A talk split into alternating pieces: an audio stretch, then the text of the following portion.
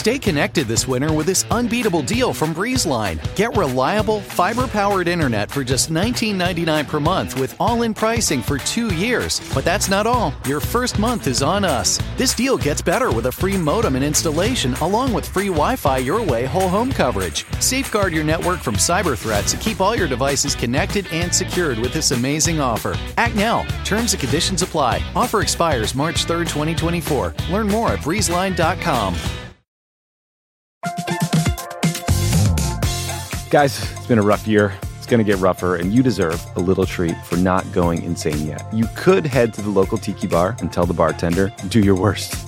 But we have a better idea for you, which is pick out something from the Crooked Store. The store is stocked with tons of new merch. It's perfect for the spring. And classics like the friend of the pod tees that you'll be wearing long into the next administration or the next fascist dictatorship, depending on how things go. Pick up a new tee for the warm weather ahead, a mug that'll remind you to stay involved this election year, or a hat celebrating your favorite pod.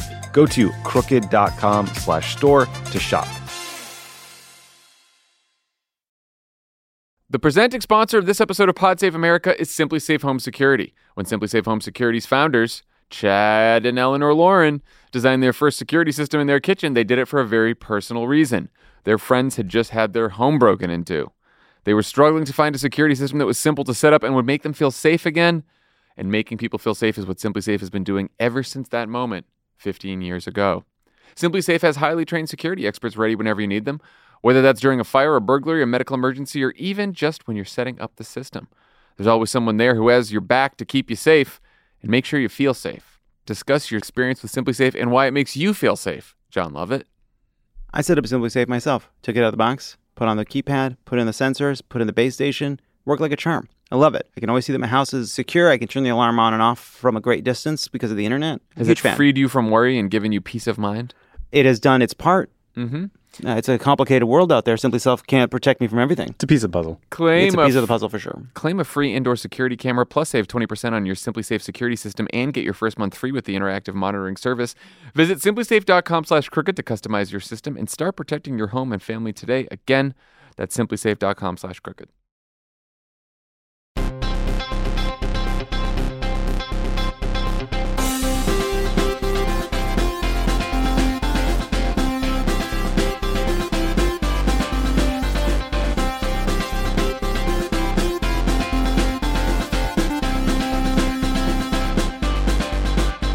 Welcome to Pod Save America. I'm Jon Favreau. I'm Dan Pfeiffer. On today's show, Florida Republicans try to cancel Disney as a Michigan Democrat teaches her party how to win the culture wars. Dr. Bob Wachter joins to talk about the fate of the federal mask mandate and more. And later, it's time for another round of Take Appreciator Psaki Doocy edition. But first, check out the latest Takeline, where Jason talks to Salt Lake Tribune journalist Andy Larsen about the Jazz's Game 1 win, and Sports Illustrated journalist Chris Mannix about the Celts Net series. Also, this week on Stuck with Damon Young, Damon is talking all about money. He's joined by Samantha Irby and Mehrsa Baradaran to unpack all the ways we discuss and don't discuss money in society. Listen to all episodes of Stuck with Damon Young for free only on Spotify. Also, Got to have you guys sign up for Vote Save America. We're trying to get 40,000 by the end of May so that we can be ready for November. It is votesaveamerica.com slash midterms. You can go, you can pick a region. I'm uh, I'm in the western region. That's my region. Dan, what are you? You're southeast? You you love Florida. That's why you have the south. I'm, I'm in the South because I go where Stacey Abrams tells me to go, and so I pick the okay, yeah. South. Yeah, you tried to tr- you tried to trade Florida to love it, I it didn't work. I am. ha- I, I I stand by that decision, and the the, the ensuing podcast will show why. All right, votesaveamerica.com slash midterms.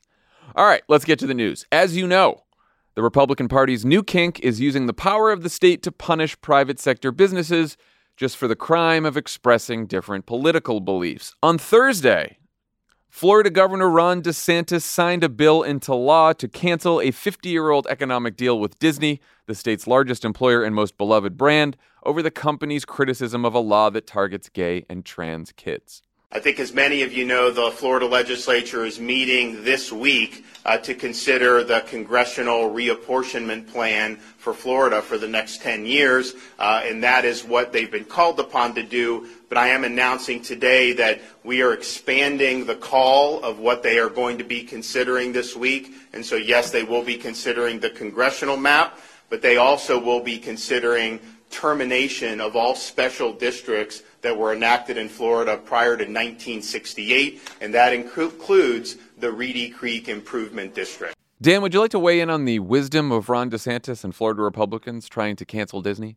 Can we first weigh in on just how lame a messenger Ron DeSantis is? Yeah, he's uh, he's he's trying to be Trump, but he's really not. Uh, that's that's that's not Trump. That's a that's a cheap imitation. That is like he would struggle to get a job as a public access news anchor. Like that is just really.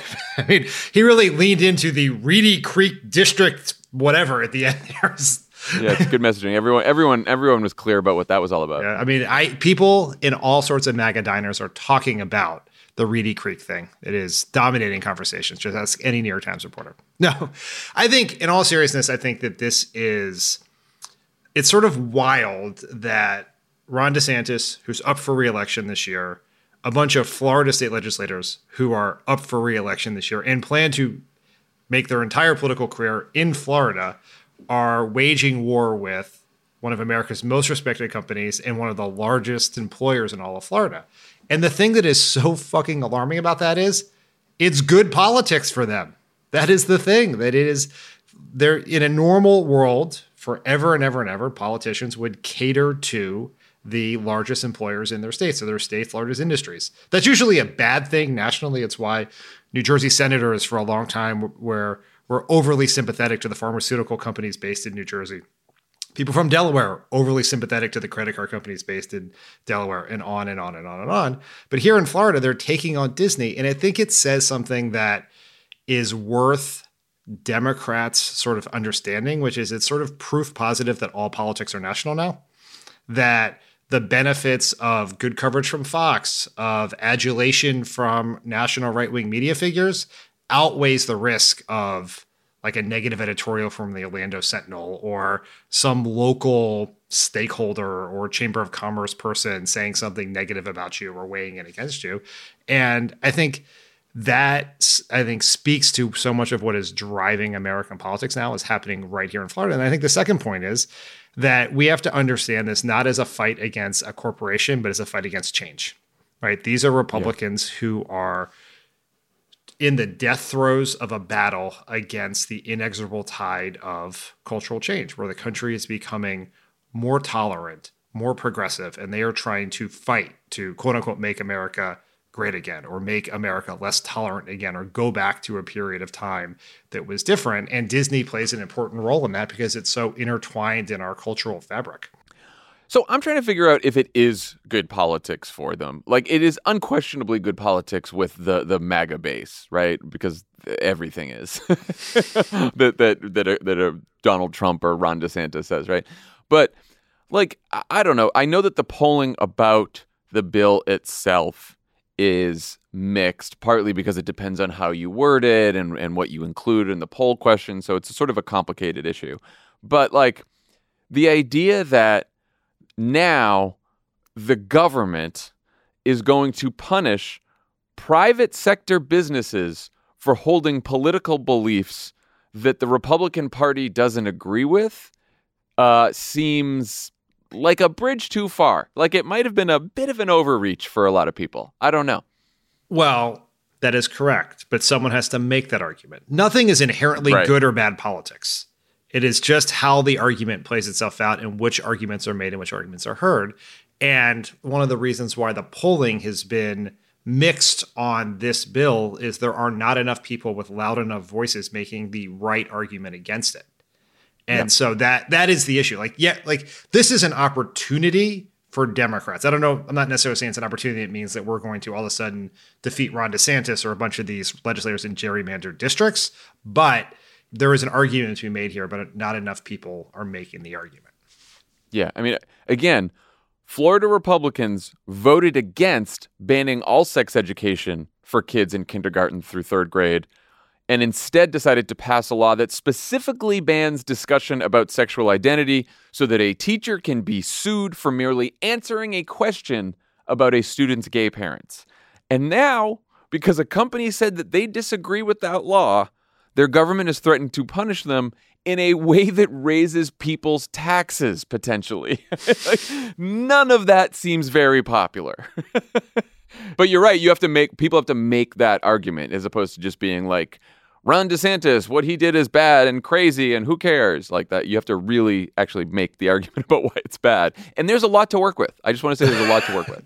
I mean, it's also worth noting that when we say Disney said they didn't support the law, that's giving them a lot more credit than they deserve. They put out a fucking statement. That's under it. pressure, right? Under pressure, right? Yeah, no. What happened here is D- Disney's new CEO and their new head of public affairs, who's this like old Washington hand who sort of like hung around at bipartisan salons and parties when he worked in DC, completely misunderstood who the Republican Party was. So they tried to take no stance, thinking that that would appease the Republicans. They then took a half hearted stance against the bill, and now the Republicans want to cancel them. Literally, putting the cancel and cancel culture. I mean, I think there is a lesson for corporations out there, which is which Facebook should have learned this lesson, Disney's learning this lesson, hell, the New York Times should have learned this lesson a long time ago. Is in appeasement is a strategy doomed to fail when you're dealing with a bunch of bad faith people. But also, I mean, th- there's something dangerous here, which is Ron DeSantis and Republicans are basically sending a message to all private businesses, which is like you disagree with the ruling party and you will be punished, and that is, you know, that's getting to be sort of authoritarian shit right there. That like because it's today it's a message for businesses, tomorrow it's a message for individuals. Like you, if you're on the side of a political issue from the ruling party, and you put out a statement. Uh, just a statement saying you disagree with us, there will be retribution. And I don't think a lot of people want to live in that country. I actually would say the majority of Americans don't want to live in that country. And if you're on the side of kids and teachers and parents, the Republicans will come after you. That's what this right. is. Uh, and just in case any of you are wondering if Ted Cruz would weigh in on this, um, fear not. Here's a clip. I think there are people who are misguided trying to drive, you know, Disney stepping in saying, you know, in every episode now they're going to have, you know, uh, you know, Mickey and Pluto going at it. Like really? Thank you for that image, Senator. You know, but it's just like, come on, guys. Like, like these are kids, and and you know, you could always shift to Cinemax if you want that. What kind of uh, what kind of Cinemax is Ted Cruz getting? there's there's uh, Mickey and Pluto. What's going on there? I mean, I, Ted Cruz if like once again, if we had our Fox News that would do Fox News style headlines, it would be Ted Cruz reveals preference for animated mouse on dog porn. Ted Cruz, famous for liking a, a tweet that showed porn.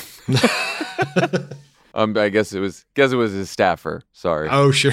yeah. Yeah. No. Sure it was. Sure it was. Yeah. I just I read the I read the I read the tweet for the articles. Ted Cruz does have an amazing ability to take whatever the argument is and then do it in the dumbest, least appealing, least persuasive form humanly possible. Yeah, which is very clippable. That's why Ted Cruz gets a lot of airtime here. yeah.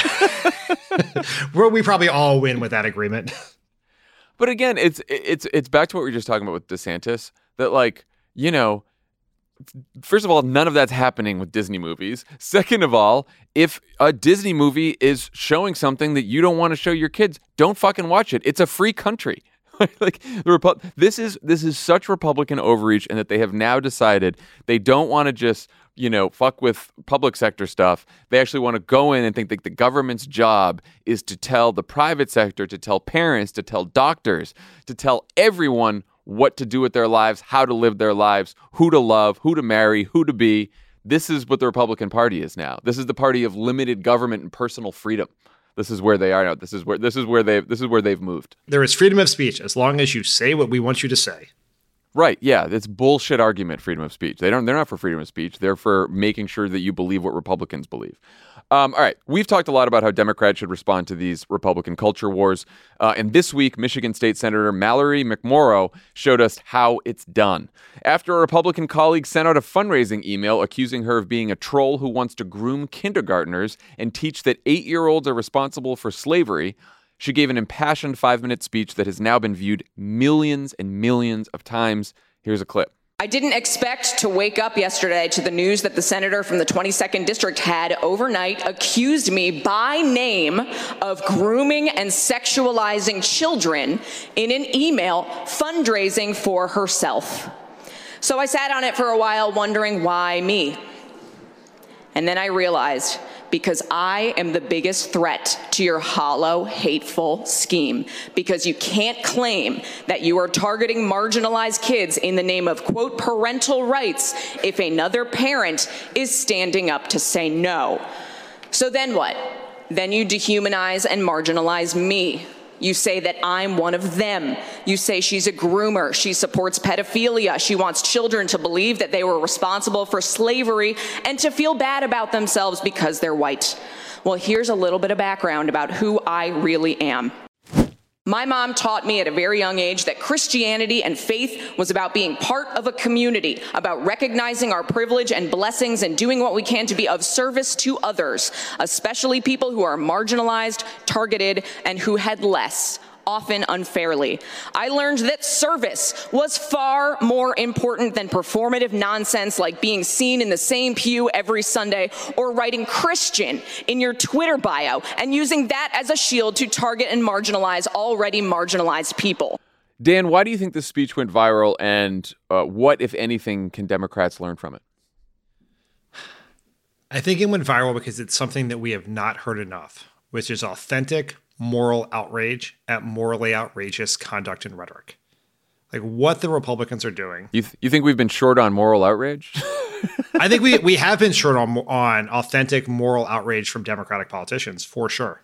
Yeah, from politicians. Yes. I mean, look, I'm not saying that there's not a, uh, we are not awash in moral outrage on Twitter, but among the people that we have sent to Washington and to state capitals and elsewhere to fight back against the people doing this morally outrageous conduct, you don't hear it enough.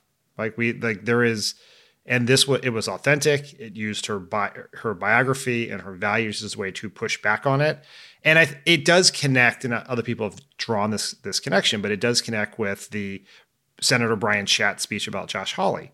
Is what Republicans are doing is so cruel and so disgusting and so dangerous and so dishonest that you have to call it out for what it is and you have to do it with equal amounts of passion that they bring you have to do you have to do it with as much passion as they bring cynicism to it.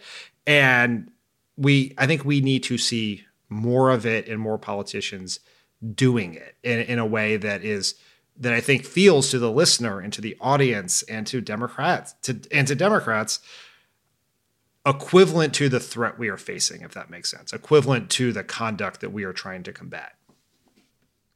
So I think that the most important ingredient in that speech is exactly what you point out. She called out the bullshit, she hit back, and she hit back with passion. I think that is uh, that is how you get noticed. That is how you get people's attention. That is how you um, make sure that you are drawing on something that people feel in their gut about this moment, particularly Democrats and liberals. I also saw a number of people on Twitter. I was tweeted the speech like everyone else did, and a bunch of people said, um, "You know, I'm more conservative, and I still found that speech very persuasive."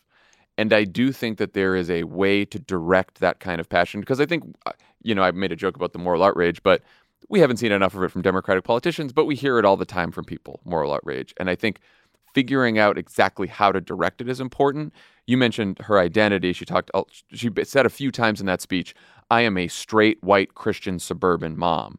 Part of it, I think, what she was trying to do is she refused to let Republicans own being Christian or being moms or being suburbanites, right? She happens to identify all of those things, but she redefined why you can be all of those things and still be a progressive.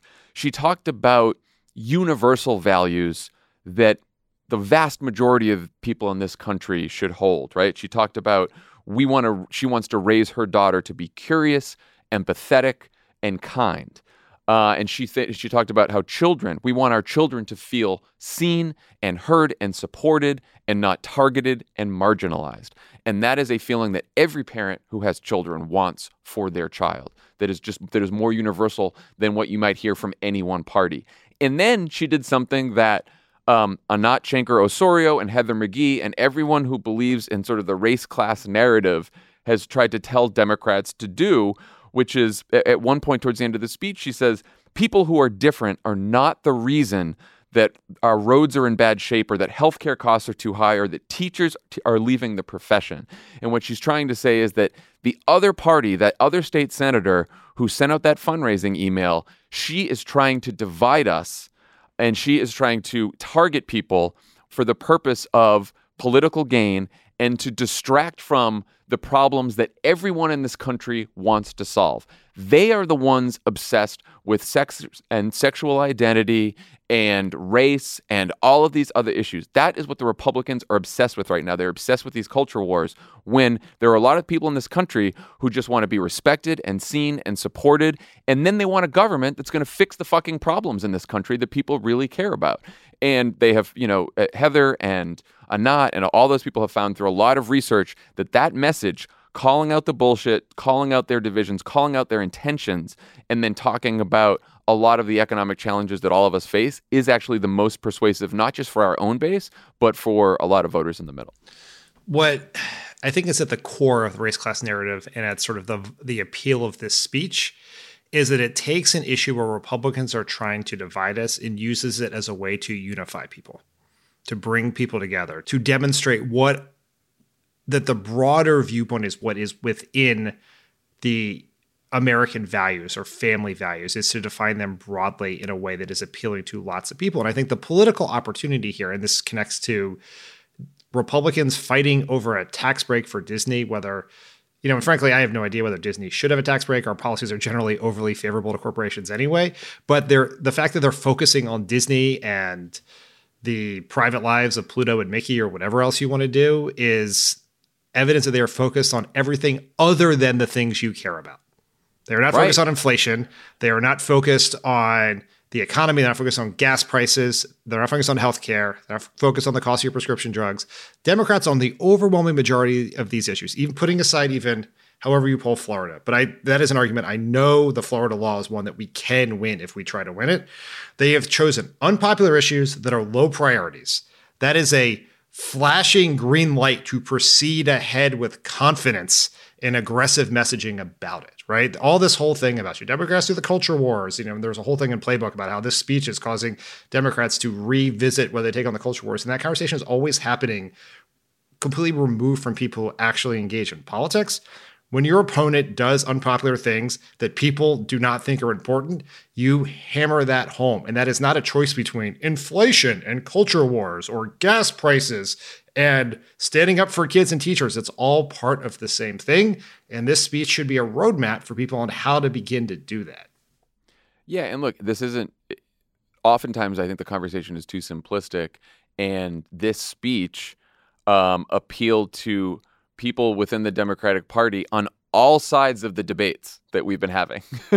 people who think Democrats should hit harder, people who think Democrats should have a broader appeal, people who think Democrats should excite the base, right? Like this speech checked all of those boxes, which should show people that it's possible to have an effective and unifying message as a party um, because you could see that people were almost like annoyed that they were all dis- they were all agreeing with each other on liking this speech. You know, like James Carville liked it, who who thought that Democrats were, you know, uh, he was like complaining about woke language. He thought it was a textbook example of a speech we should do. Very liberal and progressive people loved this speech. People who thought that Democrats aren't fighting hard enough should like this speech, right? So it is totally possible to deliver a message that works, that unifies the party, that excites the base, that appeals to a broad group of people, and that is effective. And I think that um, the state senator showed us that during that speech. Do you know who? Do you know who could give that speech and should give that speech? Joe Biden. Joe Biden. Joe Biden.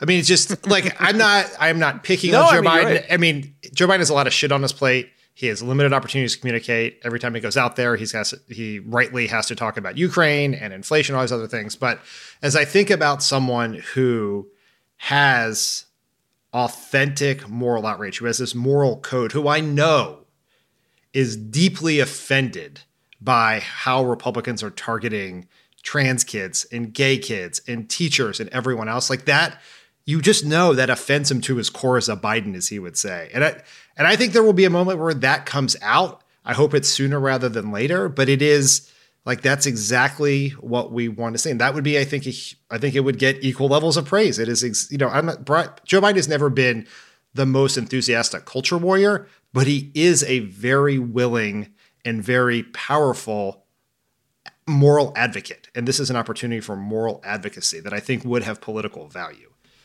and someone who, like our old boss, does not want to cede the ground of patriotism or religion or you know or any of those things to Republicans, right? Like this is this goes back to shades of Obama's 2004 convention speech when he stood up and decided that like Republicans weren't going to get to own patriotism that he was going to talk about why he loves this country but that he loves this country for a bunch of reasons that progressives found appealing because of our diversity because right? And so like i do think that that not ceding the ground to republicans on a whole bunch of these issues and redefining them as as as what progressives deeply believe in is is key to this whole messaging uh, conversation.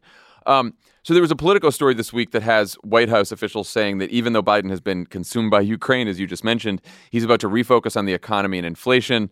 Uh, we got to pivot we're working, we're working up to a pivot.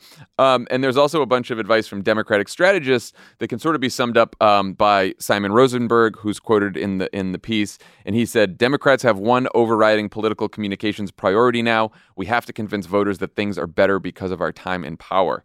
What do you think of that advice?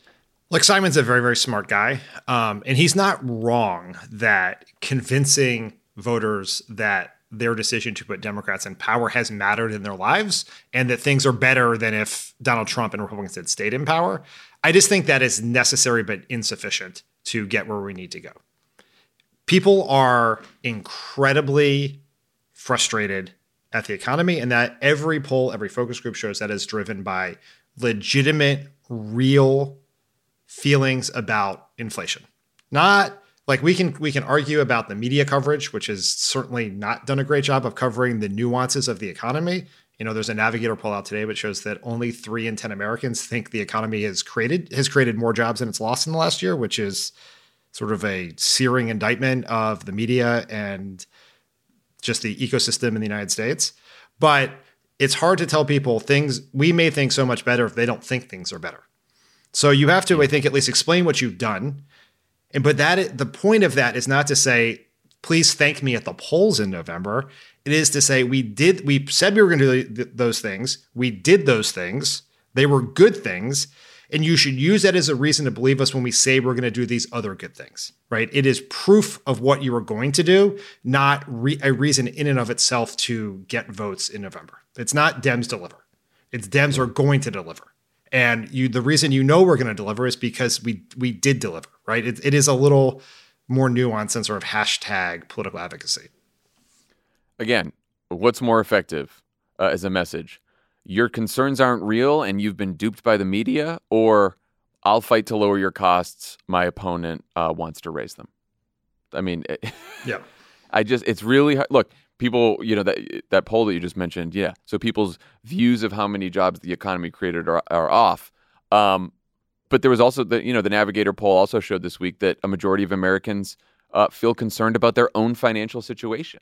Yeah, you know, and it's one thing to say, oh, the media didn't quite cover uh, the jobs boom well enough, and so people's perceptions are warped.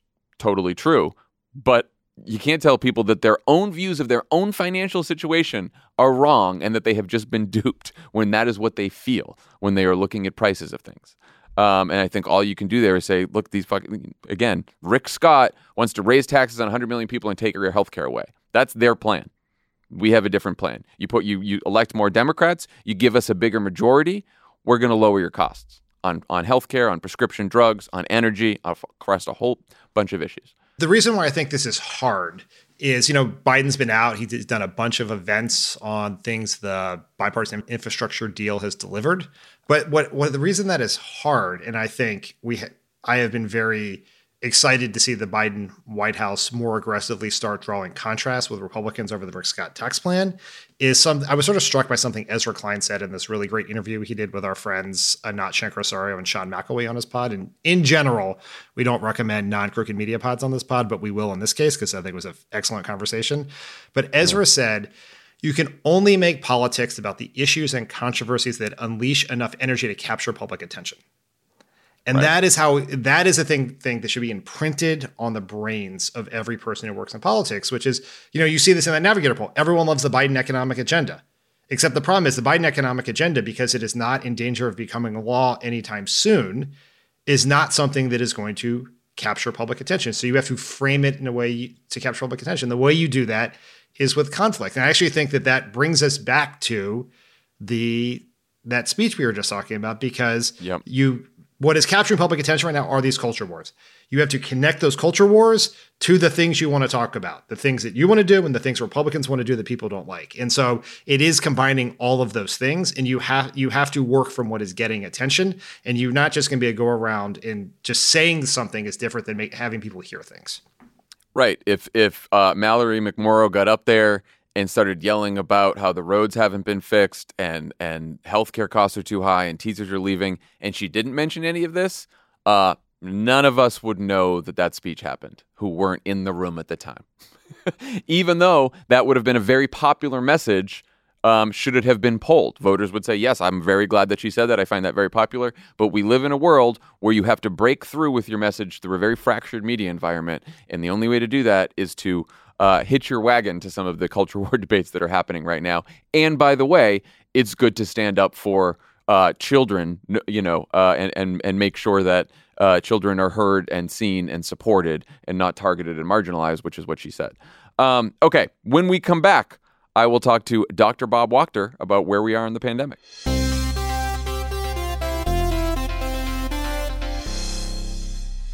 Pod Save America is brought to you by Beam Organics.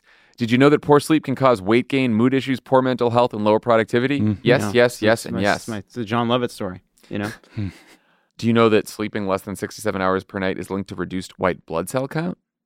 Didn't know that. Yeah, well, white blood cells protect our body against illness and diseases, fighting viruses, bacteria, and more. Not many people realize this, but having a consistent nighttime routine is so important. In fact, some people say a better tomorrow starts tonight, particularly the people at Beam Organics who wanted us to say that. Introducing Beam Dream. Beam, Beam Dream. Beam Dream. Beam is the world's most innovative functional wellness brand with unique products for everything from sleep to recovery. And today, our listeners get Beam's biggest discount available for their sleep product, Dream Powder, their best selling healthy hot cocoa. It contains natural sleep promoting premium ingredients, triple lab tested, no THC, and you wake up refreshed. 98% of people surveyed fall asleep faster when taking Beam Dream, and 99% of people experience better sleep quality. Just mix Beam Dream into hot water or milk, stir, and enjoy 30 minutes before bedtime. This stuff's delicious. Fantastic. And it appears to be working. Yeah, it gets you right to sleep. Tommy's sleeping right now. He took yeah, I'm out. I've been out for hours. Love my Beam. Find out why Forbes and New York Times are all talking about Beam and why it's trusted by the world's top athletes like Danica Patrick and Baker Mayfield. If you don't love it, get your money back, guaranteed. For a limited time, get up to 35% off when you go to beamorganics.com slash crooked and use code crooked at checkout. That's Beam's biggest discount. Available at beamorganics.com slash crooked and use code crooked for up to 35% off. Pod Save America is brought to you by Helix. Everybody's unique and Helix knows that, so they have several different mattress models to choose from. They got your soft, your medium, your firm. Mattress is great for cooling you down if you sleep hot. Mattress is great for spinal alignment to prevent morning aches and pains, and even a Helix Plus mattress for plus size sleepers. Lovett took the Helix quiz and mm-hmm. he was mm-hmm. matched with a Dawn Luxe. You bet I was. Because he wanted something that felt. I wanted something that was firm, that had like good support, but also like soft and nice. And it was great. It's great because I sometimes on my stomach, sometimes on my side. Sometimes he sleeps hanging upside down. Yep. Yep. Like a bat. Like a bat. Like a bat. Just go to helixsleep.com slash crooked, take their two minute sleep quiz, and they'll match you to a customized mattress that will give you the best sleep of your life. They get a 10 year warranty and you get to try it out for 100 nights risk free. They'll even pick it up for you if you don't love it, but you will. Helix even has financing options and flexible payment plans, so a great night's sleep is never far away. Uh, we love Helix. We love our Helix mattresses. They're so comfy. Uh, I don't know why you'd want anything else. Helix is offering up to $200 off all mattress orders and two free pillows for our listeners at helixsleep.com slash crooked. Pod Save America is brought to you by Blueland. Sometimes, in order to go green, you have to go blue. You have to get blue. You know, whatever. Blueland, that is. Blueland was founded on the belief that a cleaner planet starts by eliminating plastic waste while creating powerful, effective cleaners for your entire home. Blueland's idea is simple and beautiful. Buy the bottle once, refill it forever. No more plastic waste. The only thing you need to discard is your outdated idea that eco friendly products are more expensive and less effective. Boom. Trash those ideas. Yeah. Just fill Blueland's beautiful Instagrammable bottles with warm water, Nope. pop in one of the hand soap We're not Instagramming bottles. or spray cleaner tablets, and within minutes, you have powerful cleaning products in the most incredible scents, such as iris agave, perrine lemon, and lavender eucalyptus. From their best selling Clean Essentials kit to their hand soap duo and plastic free laundry and dishwasher tablets, Blueland has something for every inch of your home. And backed by very popular demand is Blueland's toilet tablet cleaner. Get it before it sells out again.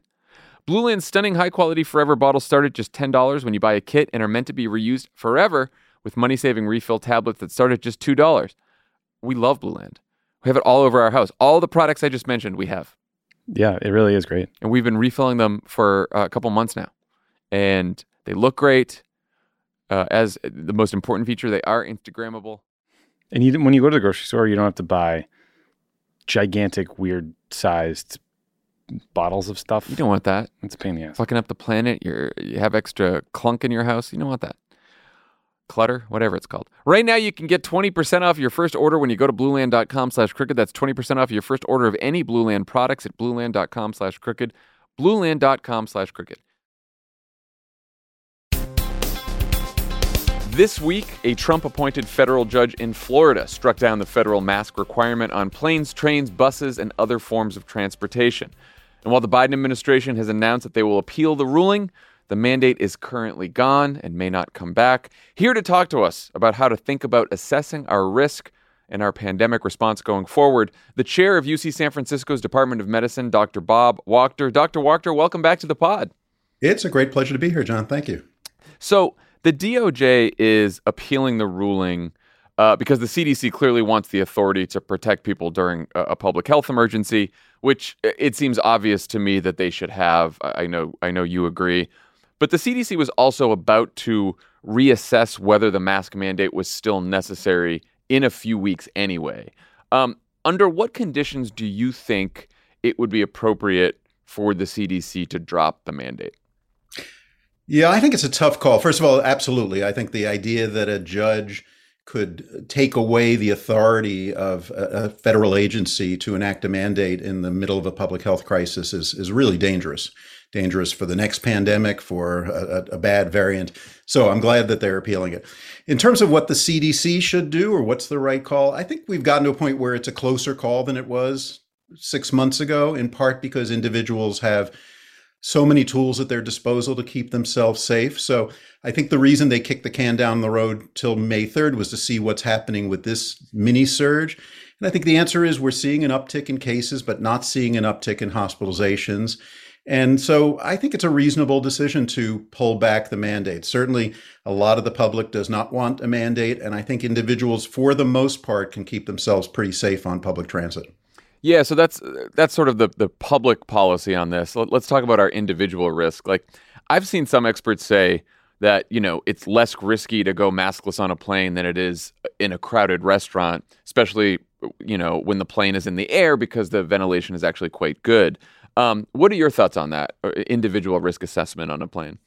Yeah, I mean, to make a decision about whether to wear a mask on a plane requires that you multiply about 22 fractions times each other. And we should have all listened in fourth grade and when they tried to teach us how to do that. It's really hard.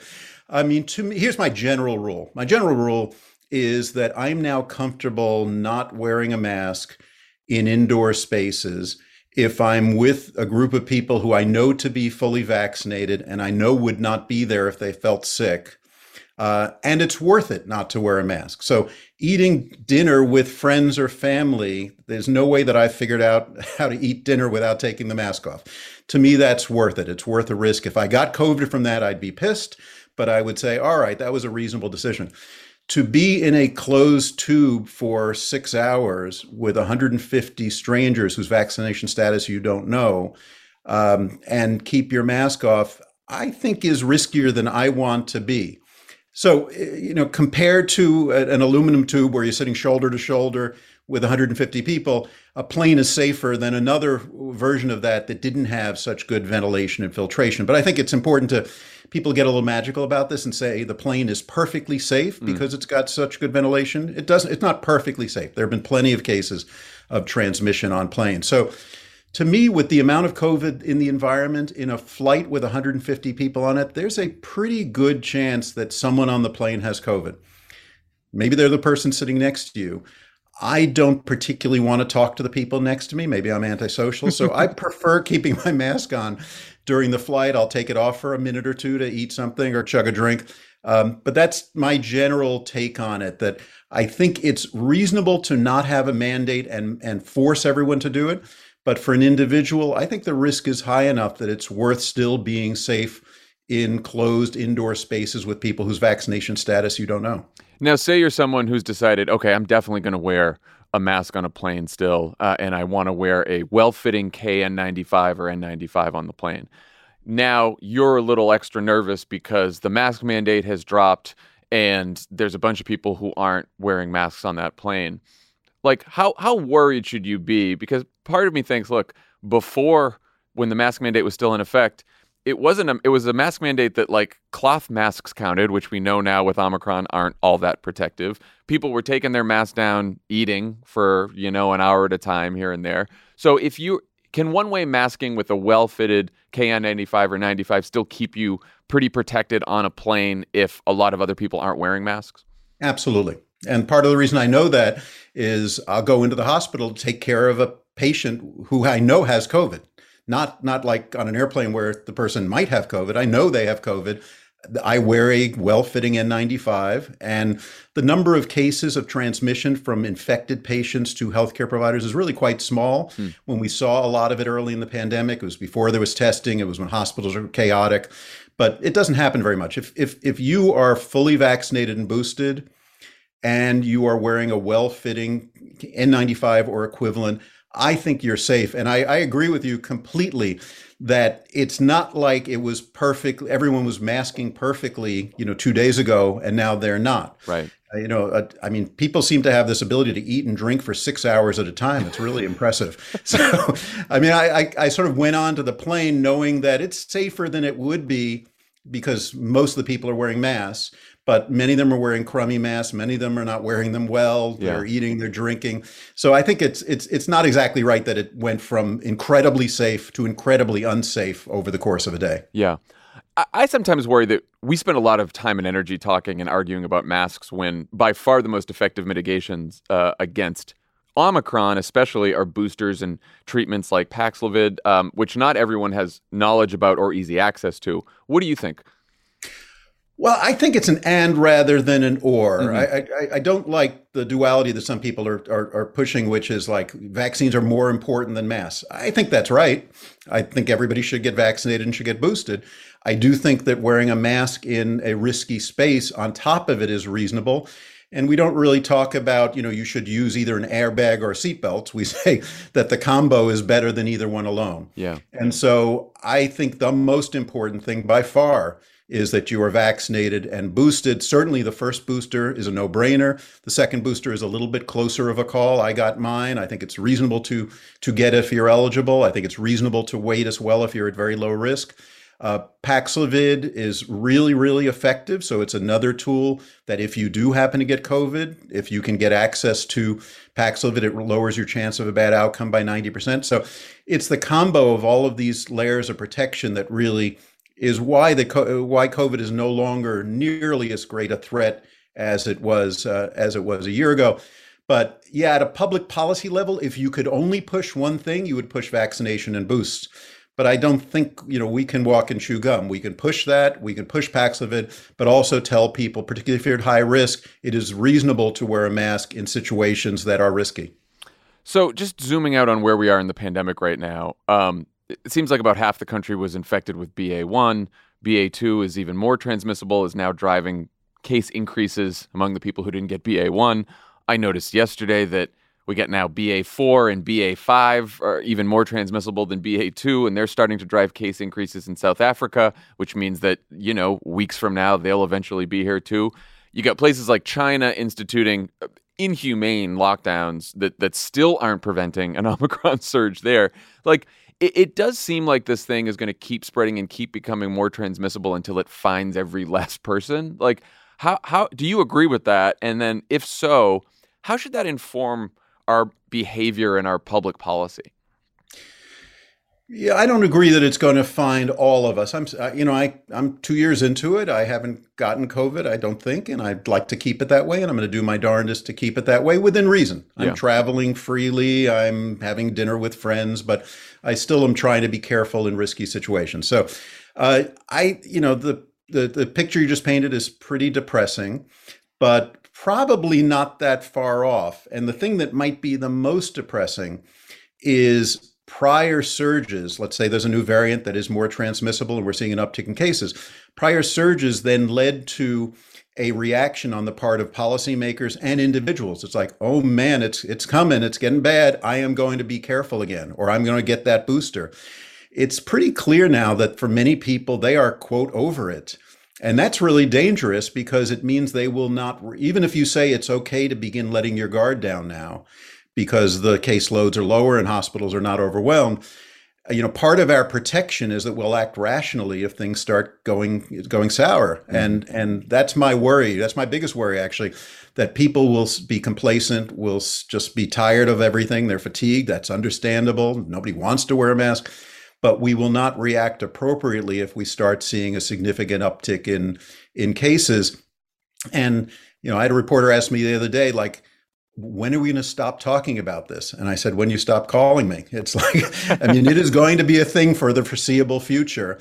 You know, I think we have gotten to the stage where it's no longer the first item on the news every day. People are yeah. beginning to want to get on with their lives. That's understandable. But yeah, I do think we're going to have this sort of rolling set of threats that that come through and uh, we're going to have to learn to live with a version of this. This may be about as good as it gets, the way we are now for the foreseeable future, which is a pretty terrible thing to think, but it's a hell of a lot better than it was a year ago. Right. And I and I do think even if not everyone gets infected, it does seem like most people will get exposed. And, and it seems like the most important thing is if if if you're going to get exposed to COVID, you want to do so where you are vaccinated, up to date on all your boosters. You make sure you have access to treatment if you need it. Um, and it does seem like that message, because you know we're so far behind on boosters in this country, hasn't been yeah. getting through. Like, what what do you think the federal government should be doing right now that they're not currently doing? I think they're doing a pretty darn good job. You know, it's confusing. It's people are tired. The partisanship is is really problematic. I think getting figuring out is there a better booster out there mm. is really important because the, the, the latest studies of the second booster which showed that two months after it it was no longer working to prevent symptomatic infection. That's pretty disheartening. So it, it it does seem like Omicron has figured out its way at least partly around our vaccines. We got to come up with better ones. There's a lot of research going into it. Paxlovid, or maybe even a better version of Paxlovid, is really important. So making it as freely available as possible to people and getting the word out. I mean, there are a lot of doctors that don't really understand it and aren't using it well. I mean, it's a miracle drug. It lowers your probability of getting super sick and dying by 90%, including in immunosuppressed people. So that's really important. I think the messaging on masking has to be better. Even if you don't have to, here's why you should in these kinds of settings and giving people permission to say, and here's why it's reasonable not to in these kinds of settings. It's not like we're being doctrinaire and you need to act like it's March 2020. I think all of those are are really important, and unfortunately, it's not one thing. It's sort of, and then you know, then thinking about this in terms of the long haul. What is our system to monitor variants, to know that things are getting worse when there's so much home testing? You can't really trust the case counts. That's important. Ventilation is important. There's a lot to do here, uh, but I, I think the administration has handled things really well given the complexity of, of, of you know all of the variables and all of the moving targets. And the minute you think you have a handle on it, there's a new variant and, and a new curveball. It's pretty tricky. Yeah. Uh, so, last question, just um, maybe your best guess on timelines for a couple uh, important developments that we need here. One, you mentioned Omicron specific boosters. Do you think maybe by the fall they'll be ready with those or? Yeah, there was a study, or at least Moderna released some early results the other day of a rejiggered booster uh, that was a mix of the original and and and targeting a part of Omicron, and it seemed to work better than the the original uh, the original vaccines. And that's the first time they've been playing around with rejiggered vaccines for months. Makes all the sense in the world that they'd be able to come up with something better and more targeted. None of them seem to work better than the original. So this does seem to work better. My guess is if you uh, you know I just got my second boost two weeks ago when it's time for my third boost, my guess, which will probably be the summer or fall, my guess is I'll be getting a different vaccine than the one I got uh, two weeks ago. Uh, vaccines for kids under five. I have a, a 21 month old. Been been Yeah. been really waiting for this one. Uh, what do you think by the summer? Like, Daddy, I want my vaccine. yeah, right. Um, yeah, I mean, they keep pushing back the timeline. I think they're working on it really, really hard. You got to get it right. I mean, you got to get the dose right so it's not too high and causes fever in all the kids, which is a problem. Obviously, not too low, which was what happened when the, on the first test. It seems like they're closing in on it. It seems like summer's a reasonable timeline for that. And then the last one, I know a lot of people are concerned about this long COVID treatments or, or even just studies about how much vaccines reduce your risk of long COVID in the Omicron era. Yeah, I mean, the problem with long COVID is almost by definition, you have to wait a while mm-hmm. to see what happens and study it. I now think about long COVID in two different buckets, and this is different, different than I would have said two months ago. I now think about what are the chances that I'm going to feel crummy three months after I got my infection. Mm-hmm. And I think the best studies say that is somewhere between 10 and 40% of people will still feel have a symptom, brain fog, fatigue, something, a few months out, and that that risk is lowered by about half with vaccination, not to zero, so still five or 10%. The second bucket for long COVID, which I didn't worry about that much two months ago, is in the last month, there have been four studies that looked at the one year outcome of people who got COVID. And when you compare them to people who did- didn't have COVID, the rate of heart attacks, the rate of strokes, the rate of blood clots, the rate of diabetes were all higher. So there may be, now this was pre Omicron because we don't know the, what the one year outcome of Omicron is because it hasn't been around for a year. So maybe Omicron will be more benign. Maybe Omicron in a vaccinated person will be more benign. But I think, at least for me, part people say, why are you so wimpy about getting COVID? Don't you know it's, quote, just like a cold? First of all, it's not just like a cold in a lot of people. Second of all, I really don't want to get long COVID. That seems pretty unpleasant. Third of all, I really cannot say with any degree of security that there is not an increased risk, maybe comparable to being a smoker or having high blood pressure, of having some bad long term outcomes, in- increasing my chance of a heart attack or a stroke or diabetes. Until we know that for sure, I think you have to respect this virus, even if we've gotten to a point that we're not as worried that you're going to get super sick and die the way we were a year ago. More research. I mean, they're putting a lot of money into it. I think we will learn more and more of it about it as it goes along. It's a great reason to be vaccinated. Not only it lowers the probability of long COVID, but probably more importantly, it lowers the probability you get COVID. Yeah. You can't get long COVID if you didn't get COVID. Right. So we need to know more about it. At this point, there really is no proven treatment for people with long COVID. There are long COVID clinics that are trying a whole variety of things, and I think they're, you know, it's almost sort of experimenting on each one, trying stuff to see whether it works. But that is what I now am afraid of from a COVID infection, much more than uh, than getting very sick and dying of the acute infection. Dr. Wachter, always appreciate your analysis and advice. Uh, I know you got a standing O at Love It or Leave It in San Francisco a couple weeks ago. w- will we see you at the uh, the Pod Save America show in Oakland and uh, in, in June? I would love to be there. That would be great if I'm going to get another standing O. My wife was sitting there like, "Oh my God, uh, people actually pay attention to you." That's what that, that's how if that's how we get you there, that's how we get you there. We'll uh, we'll Love to. promise the standing O. Love to. Thanks. Thanks so much, John. Thanks, Great Dr. Wachter. Take care.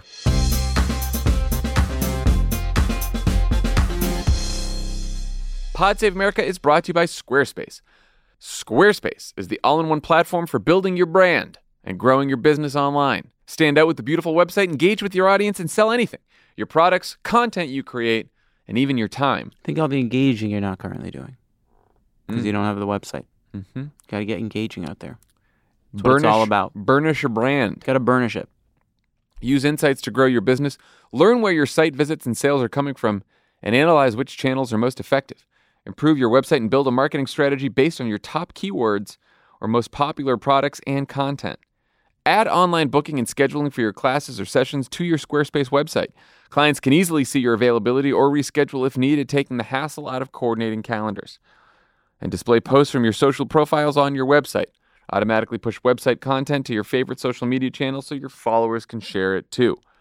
You know, we've had great experiences with Squarespace because we're a bunch of uh, dummies who don't know much about technology, but Squarespace makes it easy. Beep beep boop boop. You know, beep beep boop boop. Yeah. Healthcare.gov. Healthcare.gov. Yeah, we're the people who Yeah. brought you healthcare.gov. Should have been on Squarespace. Yeah.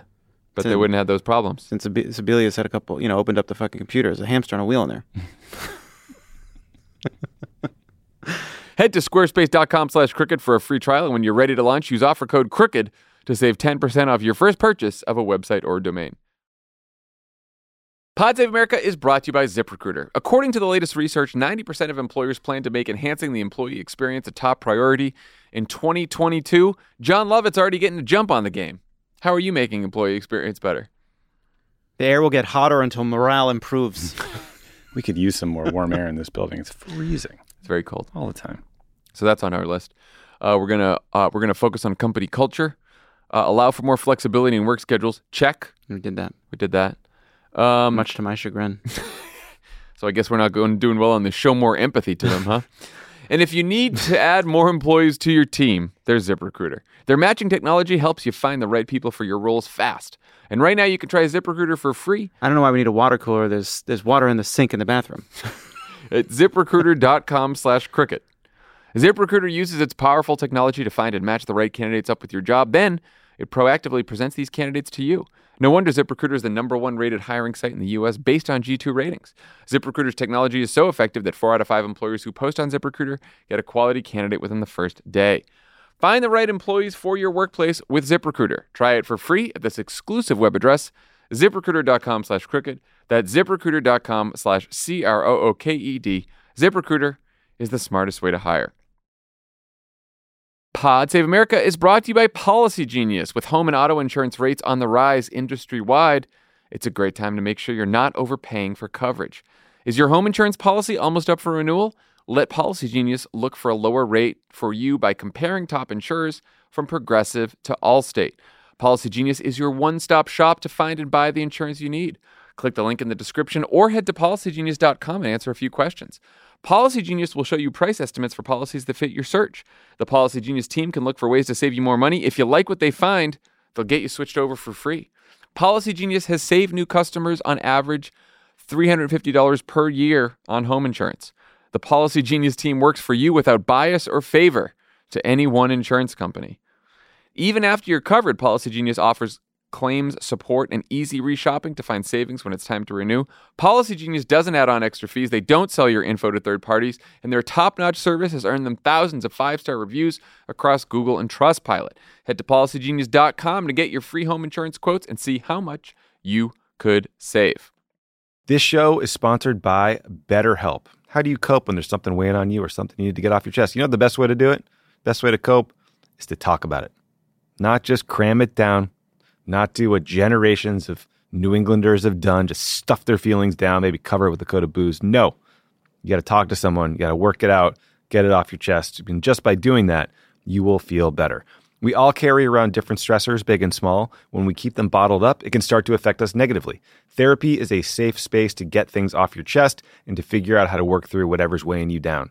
If you're thinking of starting therapy, give BetterHelp a try. It's entirely online, designed to be convenient, flexible, and suited to your schedule. Just fill out a brief questionnaire to get matched with a licensed therapist and switch therapists anytime for no additional charge. Get it off your chest with BetterHelp. Visit betterhelp.com slash PSA. Go today to get 10% off your first month. That's betterhelp, H-E-L-P dot com slash PSA.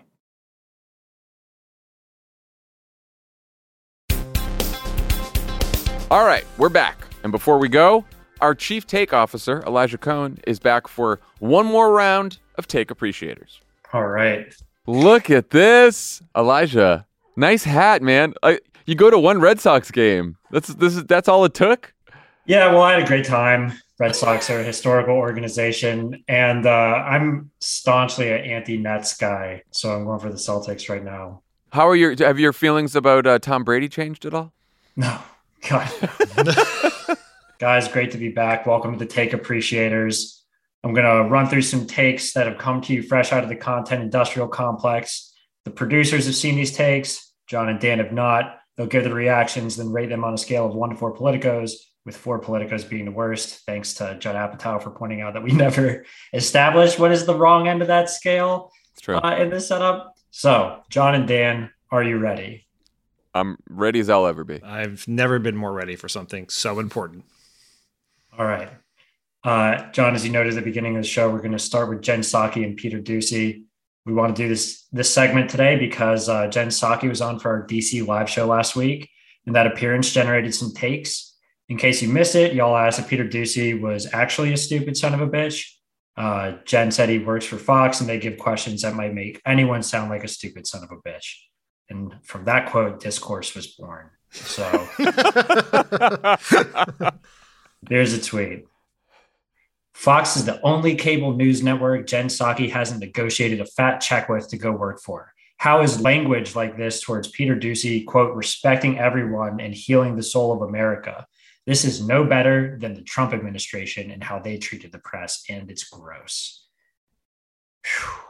Any guesses for who said that? Yeah, I believe that is um, X View co host Meghan McCain. Very good. That's correct. I will say that Meghan McCain is my go-to always in Take Appreciator. If there is a dumb take that I cannot figure out who could possibly be, I feel like that's the safest bet. It's like always. I usually, for me, it's Hugh Hewitt. He is always a safe, safe place to land. Does Hugh Hewitt still exist? I don't know. I stopped. I, I muted him at one point because he, I was fighting with him too much I was online, and say- I realized that that was a stupid fucking thing for me to do. So now Hugh Hewitt doesn't exist to me. I mean, that's what that's what the mute button is. People, you just mute them and they're gone forever. do you know what the journalistic version of the mute button is? The What's that? Washington Post op-ed page. Oh, I'm going to be in so much trouble for that. There are really good I people know. who work there. Stop if you it. write good stuff, you won't be muted, Perry Bacon. We love you. Uh, Oh yeah, yo, Perry's great. Perry's great. Um, anyway, I just want to say something about the the Psaki Doocy thing. Like, I can't believe how many takes there have been on this and how much that broke through. Like, I got home from the road, saw a bunch of family and friends. You know, have been talking about the news for a week on the road during these shows. The only thing that broke through to people who they were like, "Oh wait, wasn't that your show with the with Jen Psaki got in trouble for what you said with Peter Doocy?" By the way, like first of all, this is all Dan's fault for setting up Jen with that question. Um, but then Jen goes out of her way after she makes that comment to say, like, I know that I this might not be popular with this crowd and I might get booed here, but Peter Doocy, and then she tells this wonderful story about Peter Doocy and how he showed grace when Joe Biden called him a stupid son of a bitch and how he's nice and really went out on a limb there with our with our liberal crowd at the Pod Save America show and did not get any credit for that. Did not get any credit for that. Just got a bunch of shit and bad faith takes from people like Meghan McCain. My my takeaway from this is my new saying, uh, riffing off of Ezra here, which is you can only make podcasts about the issues and controversies that unleash enough uh, energy to capture public attention, and that is obviously Peter Doocy. So that's coming Yeah. back again. I'm only giving Meghan McCain uh, two politicos here because I don't think she was actually trying to troll. I think she was just lazily reading through Twitter, not even looking at the, the the real context, and just you know decided to get outraged for no good reason. So I don't even think she was trying to trying that hard on that one. Yeah, I'm going to give her one Politico. I don't think Meghan McCain has ever tried to troll intentionally once in her life. Hmm. I just think her natural state of being is unself-aware trolling, and so this is just another example of that. So you don't Yeah, get a lot resting- of credit from me. Her resting, troll face, resting, troll commentary. I was commentary. going to say resting troll feed. Resting Yeah, troll, troll feed. feed, that's such the a- right way to do it, yes. Yeah, really bad takes, but always in good faith. uh, do you guys have any other takes you want to get out on Psaki? I know we branded this one as a Psaki only segment, but we're just doing one before we move on to some other Let's stuff. move on. Let's move on. Yeah. Okay, great. Well, this is a first for take appreciators. It's a Chiron. And I know you're thinking like a, a Chiron, like come on, just trust me on it. Okay. Uh, this is very related to uh, the A block where we talked about the culture war. Uh, here's the Chiron. Ron DeSantis nets more wins as he energizes the right with his anti woke, pro freedom strategy ahead of 2024. Any guesses to what network aired this Chiron? CNN Plus.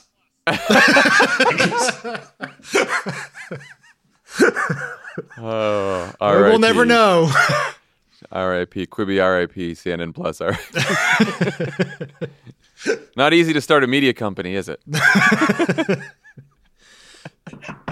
me, Any that's guesses, me though? knocking on I wood. mean, it has to be Fox uh, or or uh, or OAN or or Newsmax because if it is a if it's some if it's a mainstream outlet, then whew.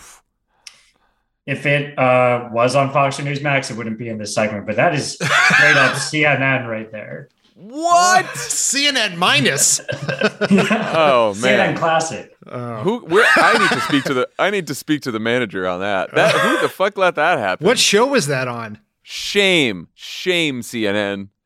You should be more ashamed of that Chiron than CNN Plus. Unlike CNN Plus, that Chiron will live forever. They aired the podium in 2015. It feels like we're going back to that. Oh man, yeah, that's bad. God, notches more wins. What? What is he winning? You know what? That's that's. I'm giving that a full playbook. That gets four four politicos. It gets a full playbook. I'm gonna give it three. Just I'm gonna leave some room for growth here.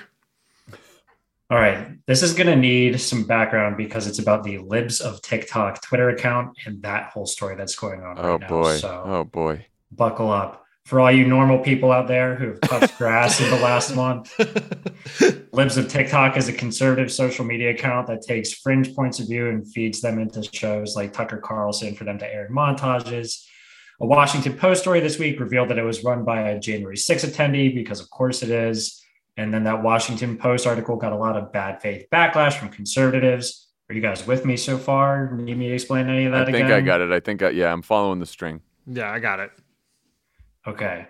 Now here, there's so many bad takes about this account, and then this the story about who's behind the account. But this one's special. Uh, it's from Real Clear Politics, and the title of the article is "The New Class Chasm in the Culture Wars." This piece argues that the Washington Post and other liberals refuse to engage with the actual content being posted on libs of TikTok, which I suppose is an interesting point if you're a fucking idiot. that leads us to this quote. Like so many of our culture wars, this one is about class and the class chasm separating politicians and pundits and journalists from average Americans. It's that class chasm that's really being obscured in the erasure of the videos from libs of TikTok. What what does class have to do with this at all? Yeah, I don't even I don't even understand that take. I'm confused by it. That's yeah, that's I'm so that is a really dumb fucking take. One one politico. Yeah, it seems One really Politica. stupid. I was I was I was waiting for some kind of like Josh Hawley, Marco Rubio, we're the party of working people uh, against the elite libs kind of thing, but they didn't even try to make that argument. Lazy. Try better. I was trying to find while we were going through that terrible take what I thought was a good take about this because you know the big fight over this is that Taylor Lorenz identified the person behind it and she was accused of doxing them. And Matt Yglesias had a tweet that said that there was a time when an entire cities would get doxed in one book at a time, and there was a number that you could call to dox anyone you asked for. But as It was called the docs pages. the docs pages. but as evidence that Matt Yglesias needs to listen to offline more than anyone I have ever met, I am like 700 tweets through his feed, and I haven't gotten to his tweet from yesterday about this. Yeah, I was no, like no. scrolling and scrolling and scrolling. And I look down, and the next tweet I see is one hour ago. so it's like, Yeah, no, that's a it's it's a log off. Yeah. Definitely log off. it was a great tweet, though. Great tweet, great tweet. Yeah, no, there are there used to be phone books you could look up people in them. You get their whole addresses. Yeah, I mean, the discourse on this whole thing has been just mind numbing and terrible. And I'm sincerely jealous of you if you're listening to the show, being like, what is any of these words? Were you living in blissful ignorance of something stupid? Well, let us change that. Thanks for joining us on Pod Save America. I'm going to admit something that doesn't speak well of me and is very not uh, offline because this this whole story that Taylor wrote is like right in my wheelhouse, and it's been a busy week, and I haven't even gotten to read the whole story yet. I haven't gotten to read this. I've read. a- I've read. I've done the thing that I hate, which is I've seen so many takes on the story without reading the story itself. Always a bad thing to do. Do you want to use this as an opportunity to push your excellent interview with Taylor Lorenz on offline? I have an excellent interview with Taylor Lorenz on Offline, which is a podcast you should check out. Um, that I that, that comes out every Sunday. So go check it out if you're still listening to this podcast. and if you are, you definitely need to listen to that other podcast. Thank you, Chief Take Officer Elijah Cone. Thank you, uh, Dr. Bob Wachter, for walking us through the latest on COVID. And thanks everyone for listening. Hope you all have a great weekend. And uh, go go read that great uh, Taylor Lorenz story in the Washington Post, and then uh, and then listen to her on offline. And then maybe take a walk outside. Then take a walk. Don't scroll through Matt Yglesias' tweets. yes. All right. Bye, everyone. Bye, everyone. Pod Save America is a Crooked Media production. The executive producer is Michael Martinez. Our senior producer is Andy Gardner Bernstein. Our producer is Haley Muse, and Olivia Martinez is our associate producer. It's mixed and edited by Andrew Chadwick. Kyle Seglin and Charlotte Landis sound engineer the show. Thanks to Tanya Somanader, Sandy Gerard, Hallie Kiefer, Ari Schwartz, Andy Taft, and Justine Howe for production support. And to our digital team, Elijah Cone, Phoebe Bradford, Milo Kim, and Amelia Montooth. Our episodes are uploaded as videos at youtube.com slash crookedmedia. Stay connected this winter with this unbeatable deal from BreezeLine. Get reliable, fiber powered internet for just $19.99 per month with all in pricing for two years. But that's not all. Your first month is on us. This deal gets better with a free modem and installation, along with free Wi Fi your way whole home coverage. Safeguard your network from cyber threats and keep all your devices connected and secured with this amazing offer. Act now. Terms and conditions apply. Offer expires March 3rd, 2024. Learn more at breezeline.com.